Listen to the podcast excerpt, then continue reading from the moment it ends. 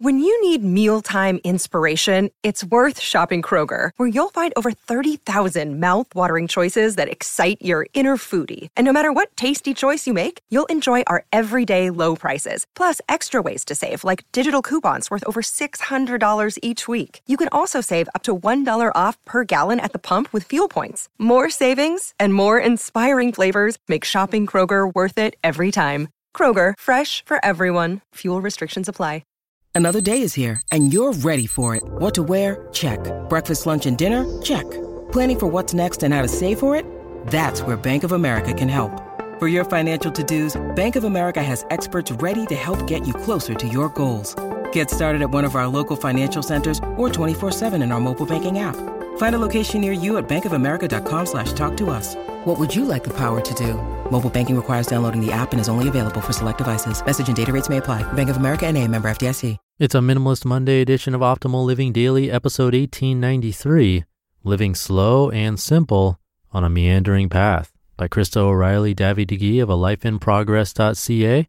And I'm Justin Malik, your narrator. I read to you from some of the best blogs in the world every day covering personal development and growth, lifestyle, self-help, minimalism, and more. For now, let's get right to it and continue optimizing your life. Living Slow and Simple on a Meandering Path by Krista O'Reilly Davi Digui of a lifeinprogress.ca. I'm hardwired for slow and simple, partly by nature, partly for self protection. This is how I've known to survive with a highly sensitive spirit and a tendency toward anxiety. I've made conscious decisions from childhood to guard white space in my life and keep things simple.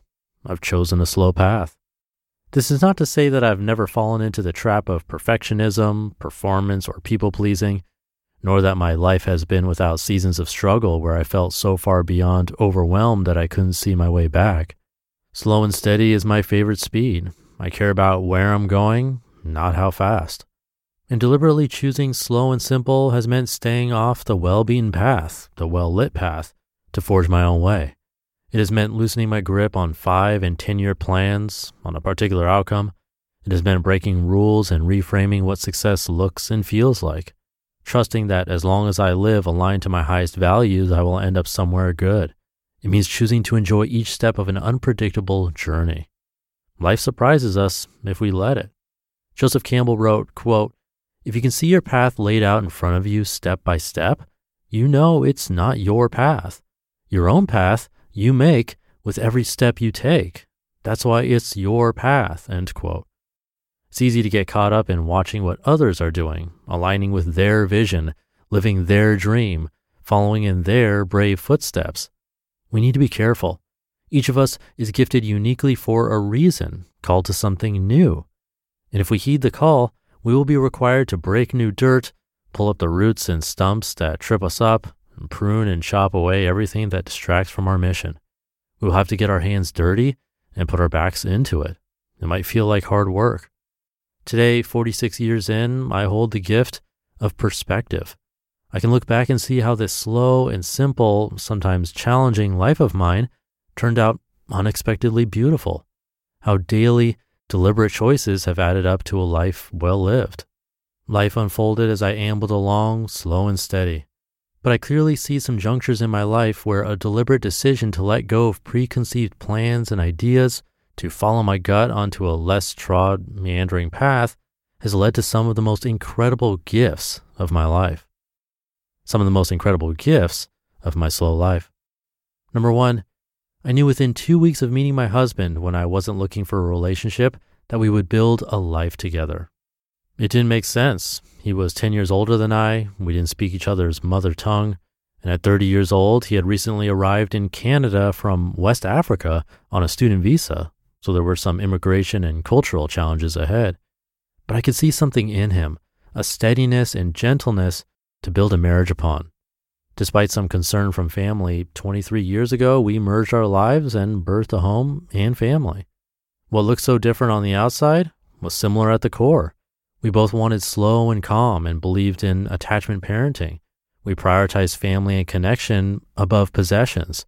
We're in it for the long haul. Number two, After years in university training to teach other people's kids, we decided to homeschool our own. I released my plans of teaching full time and turned my heart toward home. Money was tight as we lived on one income and repaid student loans, and as an introverted mama, there were days I desperately longed for solitude.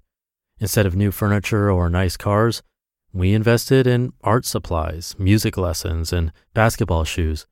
I became a student of my children and as I taught them French and fractions and learned to parent, I also learned to grow up. Homeschooling is not all nature walks and cuddles on the couch. There's hard work involved. But this choice also meant deep connection, freedom from arbitrary schedules, and flexibility to be with family when they were dying. Number three, during one of the most painful seasons of my life, I felt a call to return to school. At 40 years old, I was homeschooling and my dad was diagnosed with terminal cancer. I was in horrible pain as I awaited, then recovered from a hip replacement and was struggling with a multitude of symptoms from an autoimmune disease that was yet undiagnosed. We were paying for braces and feeding teens, so nothing about my decision to study again made sense on a logical level. It appeared neither slow nor simple, yet I knew it was right. Immersing myself in the world of mind body health ended up being a lifeline for me in a season of despair. It reminded me to fight for mental and physical wholeness, to advocate for myself when I was drowning. And out of this dark and painful season emerged a clear vision for the work I do today. And number four, now in this new season, as I slowly build a business and my kids fly the nest, I am being challenged to growth like never before. I loosen my grip on what feels safe and familiar so that I can step into the unknown.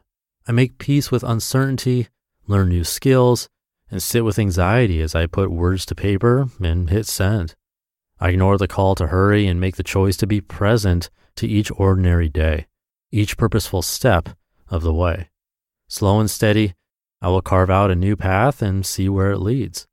I care more about where I'm going than how fast. Are you on the right path? You just listened to the post titled Living Slow and Simple on a Meandering Path by Krista O'Reilly, Davi Digui of a lifeinprogress.ca. Thank you to Krista. As you could probably gather from this post, she's been through a lot. She actually came from a family of 14. Both parents unfortunately passed away from cancer, and she also lost a son who was only 23. That happened just two years ago. I remember narrating a post from her right around that time that it happened. It's really sad to hear. She's gone from anxiety and panic attacks to chronic pain, body shame, suicide attempts, but emerged with all this experience and a wonderful writer with a great perspective. So do come by her site and show her support. It would mean a lot to her and me. That's a lifeinprogress.ca. A lot of people enjoy her hope map that you can find and download from her site. Again, that's a lifeinprogress.ca. So do check it out. Have a great rest of your day. And I'll see you tomorrow in the Tuesday show where your optimal life awaits.